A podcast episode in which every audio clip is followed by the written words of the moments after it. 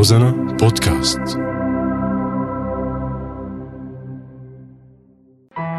فتتبخل الحقيقة في اقترابها من القيد الذي أشد به رسغي إلى رسغ الريح. المسرح ثورة. بدي أكتب اسم بلادي على الشمس. الفيلم مجاز. ألحم المشاة ولا يقولوا بعمر خاين يا خديجي. واللون تراكم مشاعر.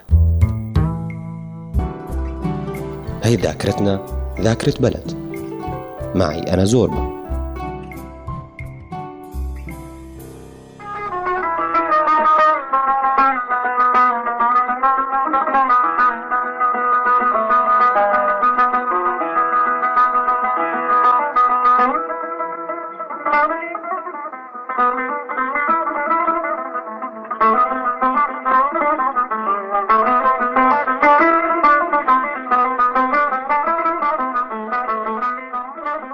بهدوء كان عم يلاحق دوسات الهواء وعلاقتها بأغصان الشجرة.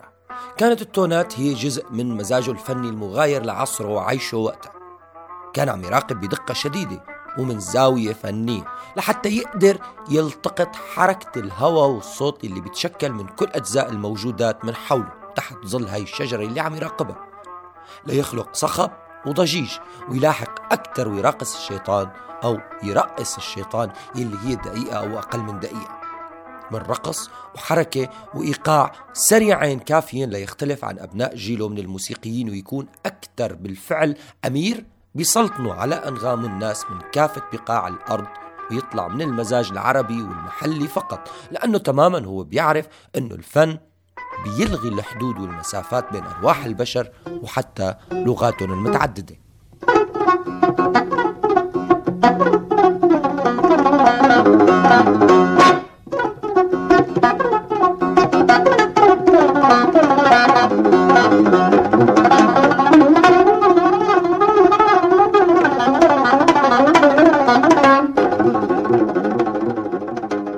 أمير البزق محمد عبد الكريم واحد من الأمراء الثلاثة. تعلم عزف البزق على إيدين الفنان الكبير محي الدين معيون. بيحمل بجدارة لقب أمير البزق من ثلاثينيات القرن الماضي، واحد من المساهمين بتأسيس إذاعات القدس، دمشق، الشرق الأدنى. من حسب له أنه طور الآلة وزاد وجدد بعقد الزند وصنع تيار خاص بالموسيقى عموما وله لحن أو مقام خاص فيه مسجل باسمه كانت مريومة. يعرف عن محمد عبد الكريم أنه عزف النشيد الملكي البريطاني بأصابع قدميه بعد قصة غرائبية حصلت معه، أنه وقت دخل على الصالة ليعزف استغرب الحضور من شكله وقصر قامته. كان المزاج أقرب للاستهزاء منه للإنصات، واضطر وقتها يتحدى الحضور بسبب مزاجيته وعزف النشيد البريطاني بأصابع قدميه، وفوراً غادر الصالة كحالة تحدي. ولد محمد عبد الكريم عام 1911 بحي الخضر الشعبي بمدينة حمص وسط سوريا من أسرة بتعشق الموسيقى. والده علي مرعي كان عازف على آلتي العود والبزق، وطبعا يعتبر أستاذه الأول بالموسيقى.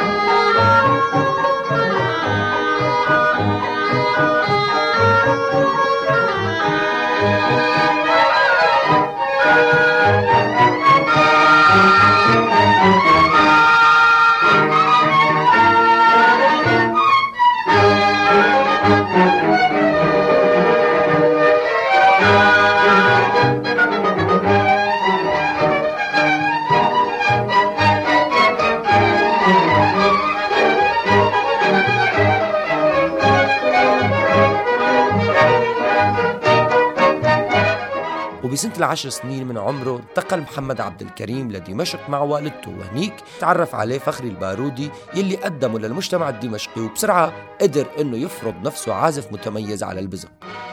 ببداية نشاطه كانت مع فنان خيال الظل أبي شاكر اللي كان يقدم عروضه بمقهى النوفر. رافقه بالعزف على البزق وبدأ يعزف ضمن فرقة دمشق الموسيقية، وانطلق عم يقيم الحفلات الموسيقية على آلته وبلش يتعرف على عوالم الموسيقى أكثر. وبعد حين استمع الملك فيصل ملك العراق لعزف محمد عبد الكريم بحفلة، أعجب فيه كتير، وصفه بأنه أنت أمير العزف على آلة البزق. فطلب منه محمد عبد الكريم فرمان بهذا الخصوص، وأصدر فيصل أمر ملكي بتسمية محمد عبد الكريم أميراً لآلة البزق. وطبعاً لساتها هاي الصفة بترافق اسمه ليومنا هاد. كانت أولى رحلاته لمدينة حلب، أقام فيها العديد من الحفلات وبدأ فيها أولى خطوات التلحين وأتلحن أغنية ليه الدلال وأنت حبيبي، وغناها بصوته. وخلال زيارته لحلب تعرف على الموسيقيين مثل كميل شمبير يلي دعا للقاهرة. زار القاهرة عام 1925، دامت زيارته سنتين، وقت تعرف على أقطاب الموسيقى فيها مثل محمد القصبجي وزكريا أحمد وداود حسني ومحمد عبد الوهاب، وطبعاً أحيا العديد من الحفلات. عرض عليه لاتو باروخ وكيل شركة أوديون الألمانية للأسطوانات السفر لألمانيا لتسجيل عدد من الأسطوانات.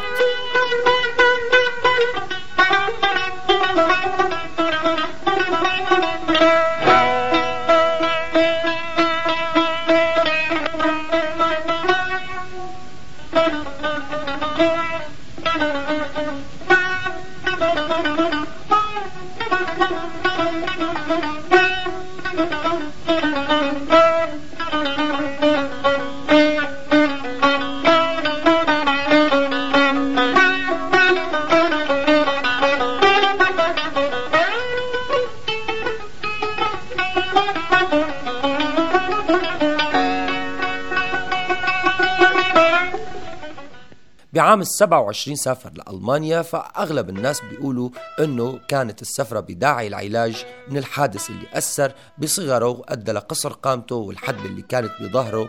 وقتها من هنيك من ألمانيا بلش جولته الأوروبية وأحيا العديد من الحفلات، مثل ما سجل لشركة أوديون 5 أسطوانات ضمنت مجموعة من المقطوعات الموسيقية والارتجالات والتقاسيم. ومن ألمانيا اتجه لفرنسا وإيطاليا، وبمطلع الثلاثينات سافر محمد عبد الكريم للقدس وتعرف على كبار الموسيقيين الفلسطينيين مثل يوسف بتروني ويحيى السعودي وروحي خماش ومحمد غازي.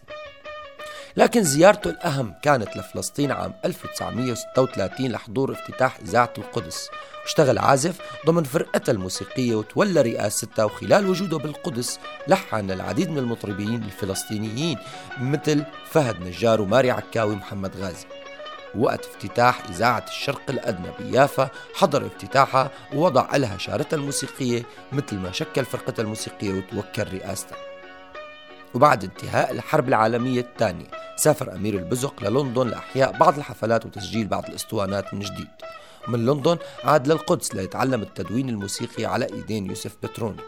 كمان وضع ألحان جديدة لمحمد غازي وماري عكاوي، ليعود بعدها لدمشق ويمارس نشاطه الموسيقي بنادي دمشق الموسيقى. ومن لندن عاد للقدس ليتعلم التدوين الموسيقي على إيدين يوسف بتروني، مثل ما وضع ألحان جديدة لمحمد غازي وماري عكاوي، ليعود بعدها لدمشق ويمارس نشاطه الموسيقي بنادي دمشق الموسيقي وبإذاعة دمشق المحلية. ووقت جلاء الفرنسيين عن سوريا كان محمد عبد الكريم وقت افتتاح إذاعة دمشق الوطنية حط شارتها الموسيقية وعمل ضمن فرقتها الموسيقية وتابع إبداعاته الموسيقية بمجال التلحين والتأليف الموسيقي. سجل له التاريخ أنه أضاف للبزق زند ودسستين، وغير الطاسة وصنعها من خشب مودرن، وزاد وترين على البزق، ووضع بالقرار وتر زيادة، 1 قرار و1 جواب، بإضافة سلك زائد قصب، يعني قرار زائد جواب. أما رباطي زند البزق فكان عددها 18 رباط، وجعل 38 للتنوع في النغم، علما بأنه البزق وتر فوق وشريط تحت. والجدير بالذكر أنه معظم آلات البزق كانت من صنعه سابقا، وهيك عمل مثل المثل اللي بيقول زاد في الطنبور نغمة. حسنك وسمارك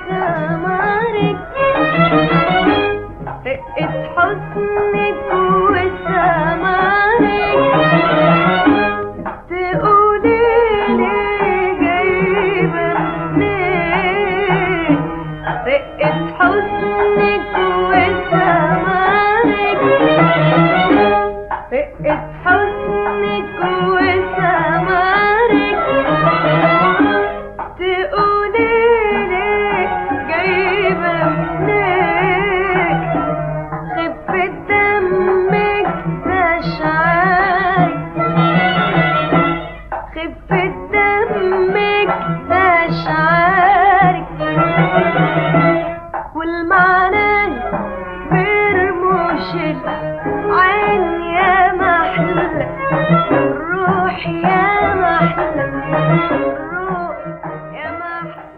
تعتبر معزوفة محمد عبد الكريم رقصة الشيطان من أصعب وأسرع المعزوفات على آلة البزق ليومنا هذا، لهيك لقب بألقاب كتيرة منها شيطان البزق، بجانين البزق، أمير البزق وملك البزق. لحن لكتير من الأغنيات لمشاهير المطربين والمطربات مثل سعاد محمد، صالح عبد الحي، ماري مكاوي، فهد نجار، فايزه احمد بأشهر أغانيها يا جارتي، ونجاح سلام وأغنيتها رقة حسنك وجمالك. أمضى أمير البزق سنوات طويلة وهو عم يشتغل بإذاعة دمشق، وكانت حياته الفنية غنية كتير، لكن حياته الشخصية كانت جدا متواضعة. قد أمضى بقية حياته الأخيرة بغرفة صغيرة بحي عين الكرش بدمشق، وبشكل وحيد أمضى شهوره الأخيرة وأكل المرض منه كتير حتى نقل بسببه للمشفى، مشفى الهلال الأحمر، وتوفي بتاريخ عام 1989 وشيع بجنازة متواضعة بمدينة دمشق.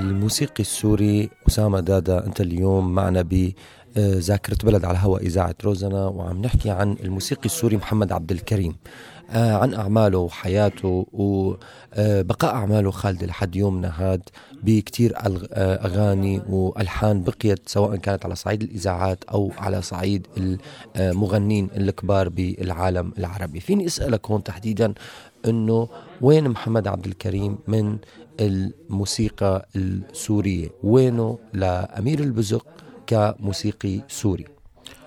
أول شيء بتشكرك أخ زورب على الاستضافة، وبتشكر راديو روزانا على استضافتنا الجميلة.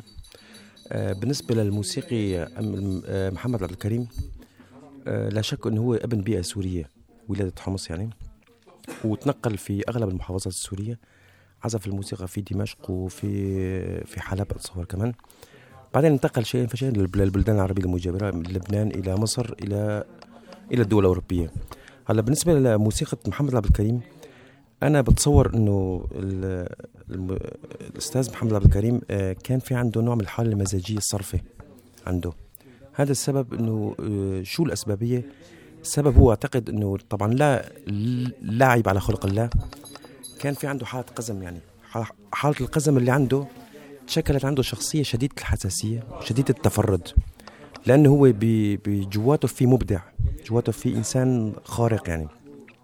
فهو بين الشخص المبدع وبين الشخص اللي الحالة الخلقية اللي عنده، تشكل عنده حساسية مفرطة ومزاجية خارقة، لدرجة أنه كان يتحسس من أقل نظرة من نظرات الإنسان. فهذا الشيء انعكس كمان أيضا على موسيقاه. طبعا نحن طرقنا للجانب النفسي حتى نقدر نحلل موسيقاه. لا شك أنه بس بلش بتعديل الأول شيء لآلة البزق العربية، كانت 17 دستان، حولت 38 دستان وأضاف وتر، لأنه قال له لوالده، قال له أنا ما بحسن أنفذ كل شيء بيخطر على بالي، ما بتقدر تأدي كل النغمات اللي بديها. فبلش بتنفرد يعني، حتى بلشت علامات النمو تظهر عليه منذ صغره. لا شك هو أول شيء بالبداية عزف شيء بخص الواقع تبعه، بخص الموسيقى السورية، من تقاسيم من تفريدات إلى الأمور القصص. بس هو بتصور أكتر شيء كان إنسان متفرد بالعزف، يعني كان يحب الحالة المزاجية بالعزف، التقاسيم المنفردة، الارتجالات، هالقصص. هلأ بس هون بدي أسألك عن قضية إنه الجانب اللي المزاجي لمحمد عبد الكريم راح فيها لمكان آخر ما له علاقة كتير بالأكاديمية. مثل ما نحن بنعرف أنه كل الموسيقيين هن بعد الأكاديميات طوروا وعملوا شغلهم وعملوا ألحان. يبدو الحالة المزاجية على محمد عبد الكريم كانت طاغية لحتى يقدر يطلع أو يكسر هاي القواعد العامة اللي هن عند الموسيقيين. لأي مرحلة ساهمت موسيقى محمد عبد الكريم بهاي الحالة التعبيرية إذا فينا نسميها أن تكون قريبة من الناس، سواء كانت ببساطة أو بتعقيداتها الموسيقية.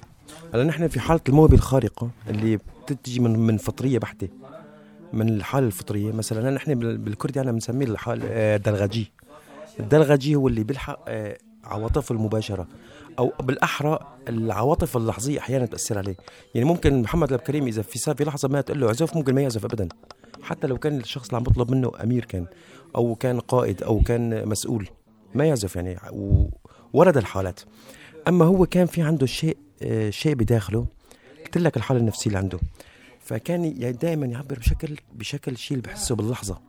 يعني مثلا رقصة الشيطان هو قال له فمجرد أنه لا أغصان الشجر عم تتمايل وعم تتضارب بعضها، فتخيل أنه في شيطان جواتها الشجر عم برخص، قام قال له عزفت رقص الشيطان. طبعا هو لاحقا درس الموضوع الأكاديمي. هو بالبداية كان إنسان فطري يعزف بشكل سماعي، لاحقا تطرق لموضوع الأكاديمي والتدبير الموسيقي، فكمان قدر يألف بعض المؤلفات على قوالب عربية مثلا لونجا، مثل السماعي ما سماعي، كمان ألف على قوالب غربية. فأنا ما بقدر أدرج موسيقى بشكل صرف أنه هي سورية بحتة. مثلا تانجو ألف تانجو ألم الطير لأسمان بأسلوب يعني بقوالب غربية، ألف تانجو حيران، ألف بولكات، بس البولكات كان يعطيه نفس شرقي بالعزف، عرفت شلون؟ بالتالي وكمان حالة الدلغجي عنده هاي الحالة الفطرية لنا عند الإنسان، وخاصة إذا كان موهوب جدا فبيقدر يخلق شيء من لا شيء في ساعة واحدة. فهو كتير عزف على المسارح، هو كتير جال بالبلدان. فبالنسبة لعزفه كان دائما يجي الحالة الحسية أكتر، الحالة الحسية والفطرية. فبتلاقي مثلا بيعزف بسرد، ممكن يبلش بقصة ينتهي بقصة ما لها علاقة بالقصة اللي بلش فيها، عرفتون؟ هاي الحالة المزاجية كانت. طيب قديش هاي الحالة ممكن تعمل بصمة جديدة بروح الموسيقى بوقتها، وقت محمد عبد الكريم، بعيدا عن القوالب الموسيقية الجاهزة اللي هي قوالب صحيحة، وقديش هاي الحالة التعبيرية هي صحيحة بالنسبة للموسيقى بالعموم وتدوينها أو توثيقها أكتر؟ هلا نحن بنعرف متعارف عليه نحن عنا انه الموسيقي لما ببدا بدراسه الموسيقى او ببدا بالتعرف على الموسيقى بلجا للحاله الاكاديميه لكونها اسرع وسيله للتعلم. اما الحاله الفطريه ما كل الناس عندها حاله فطريه، وخاصه بالوقت العصيب الحالات الفطريه جدا قليله. محمد عبد الكريم هو حاله فطريه فزه نجعت، فممكن هذا من عدد الساعات اللي عمل فيها بالآلة البزق او اشتغل عليها، ممكن نستخلص منه مثلا نقول 25% من الساعات اللي عمل فيها استخلصها إبداع، أنه بحالة طفرة إذا نسميها، هي طفرة موسيقية. ما دائما الدلغجي بيطلع معه شيء، يعني ممكن يكرر نفسه أحيانا، بس بكل فترة بيجي له طفرة معينة بيصير إبداع، بيصير بصمة له، مثل بعض الشغلات اللي ألف يعني فعلا يعني وأنجز شيء بمجال البزق من تطوير الآلة إلى توسيع مداها الموسيقي المساحة الصوتية لها. أما بالنسبة لحالة العزف اللي عنده كان، فكان هو ما يهتم لكونه كان إنسان تعبيري بيهتم بالحالة المزاجية والحالة التعبيرية، فكمان ما يهتم بموضوع التكنيك. يعني في عنده معزوفة تكنيكية، ولكن أنا برأيي بنظري أنا أنه تكنيكه كان مو تكنيك صرف 100% مثل تكنيك مثلا بوقتها كان في عندك مطر محمد كمان العازفين البزق المعاصرين أو اللي بعده أجوا. تكنيك مطر محمد والنوطة الموسيقى عنده أوضح كانت وأدق زمنا ونوطة، بينما محمد عبد الكريم كان شوي في عنده عدم نظافة ريشته كانت ما ينظيفة، يعني أصابعه ما ينظيفة، تلاقي بيعزف وكذا وبجأجأ وكذا هيك. في بعض المحلات بالتقاسيم كان حلو، حتى أنا كشخص يعني أنا تقاسيم عبد الكريم ما بتستسيغني كتير، مع أنه بالرغم فيها تداخل مقامي فيها حالة معينة، بس أنا ما بتستسيغني ما بتجذبني. عنده عنصر الجذب كان ضعيف، ليش؟ لأنه كان يعبر عن شخصيته تماما، فما كان يهتم بالشخص المقابل. محمد عبد الكريم كان يعزف لنفسه، فما كان عنده اهتمام بالشخص المقابل أبدا، ما كان يعزف له. حتى في ناس كبار يعني طلبوا منه أنه طالع بزقك وعزوف، فرفض. أحد الناس الكبار مثلا أغا من أغوات الميدان، مسؤول كبير بالمدينة مثلا، يرفض قدامه كان يعزف. حتى موضوع بريطانيا، موضوع لما دخل على الصالة قالوا أمير البزق، كلهم مدهوشين مين هذا أمير البزق، لما طلع شخص هيك قصير وكذا فالجمهور هيك لقى بنظرات الجمهور في حالة سخرية يعني، فاتضايق كتير. هو متضايق مما أدى فيه إنه شالح الأندرة من أجره وعزف النشيد الملكي البريطاني بجريه، أجبر الجمهور أن يوقف احتراما للشخص. أنا برأيي إنه هذا الأمير البزق كان يعزف لنفسه فقط، وما كان يعزف للمقابل أبدا، ما حاول يعزف للمقابل أو يبسط المقابل، لأن أنت إذا حاولت تبسط المقابل قد ممكن تحصل على إعجاب، أوكي، إعجاب المقابل. فما يعني المقابل كان كلهم يعجبوا فيه، بس أما أنا كشخص مثلا بشوف إنه يعني إنه في عنده حالة صرف مزاجية شخصية متفردة جدا. أنا في كتير معزوفات اللي ما بسطوني بصراحة. طيب محمد عبد الكريم بهاي الحالة المزاجية اللي اشتغل فيها وحالة كسر القواعد أو التمرد إذا فينا نسميها بحالته الفردانية، قديش فينا نحن هلأ إذا بدنا نقول يجوا خبراء موسيقيين أو مدونين موسيقيين يمكن أنه يستفادوا من شغل محمد عبد الكريم للموسيقى السورية أو العربية أو موسيقى المنطقة عموما؟ يعني شو أضاف محمد عبد الكريم بغض النظر عن قضية المزاجية الفنية والتعبيرية العالية اللي عنده وبعده عن الحالة الأكاديمية؟ هلأ أنا بتصور بآخر أيامه في كان شخص اسمه كان علي حسني نجار، عاش معه 180 يوم بالمشفى آخر أيامه. علي حسني نجار اللي هو الشخص اللي تمكن من أرشفة كل حياة عبد الكريم، وبرجع له الفضل يعني، لأنه بآخر أيامه بتعرف عنا بالشرق يعني الإنسان المبدع بيهملوه، فدون قعد معه 180 يوم تقريبا متواصل، شاركوا آخر أيامه، دون أغلب أيامه أرشف له وكتبوا عن أعماله كلها. أمير البزق كانش عم بقول رحمه الله، كان عم بقول أنا أتمنى كنت أنه أعمالي اللي كنت أعزفها على الهواء مباشرة لو كانت مسجلة، يعني في قسم كبير من أدائه وإبداعه طار مع الهواء، أنا ذاك لكن عدم توفر تسجيل. هو مؤخرا صار مسجل أتصور يعني بقمة إبداعه بجل شبابه، كان يروح على الإذاعات يعمل ساعة على الهواء مباشرة بالإذاعة القدس، إذاعة دمشق كذا، هدول كلهم طاروا هواء، فما بنعرف هداك الارشيف شو موجود. اما هو من المحسن ننكر انه هو شخص ما قدمش للموسيقى السوريه او للموسيقى بشكل عام، من موسيقى سوريه الى تلحين لبعض العظماء من المغنين، يعني لحن لموري عكاوي، لحن لاسمهان، لحن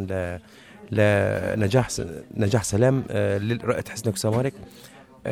كان في غنيه ما بعرف انت ذكرتها، ليه الدلال كانت من أولى أغاني اللي باشر فيها بالتلحين، كان مرشح أنه من سيدة أم كلثوم تغنيها، بعدين ما صار نصيب يعني. فهو بالعموم نقدر نقول إنه بصمة بالموسيقى السورية شيء بسيط، أتصور بالموسيقى العربية أكتر بصمته. شكرا لك الموسيقي أسامة دادا على وجودك معنا بذاكرة بلد على هوا إذاعة روزانا، وشكرا كتير لإضافتك الفكرية للقضايا الموسيقية اللي نحن عم نحكي فيها بخصوص محمد عبد الكريم. شكرا لك. تسلم كتير أخ زوربا، وشكرا لراديو روزانا، وأتمنى أنه نكون عند حسن ظن بالشيء اللي حكينا يعني. شكرا لك. فتتبخل الحقيقة في اقترابها من القيد الذي أشد به رسغي إلى رسغ الريح. المسرح ثورة، بدي أكتب اسم بلادي على الشمس. الفيلم مجاز، ألحم المشتاق ولا يقول بعمر خاين يا قديم. واللون تراكم مشاعر. هي ذاكرتنا، ذاكرة بلد، معي أنا زوربا.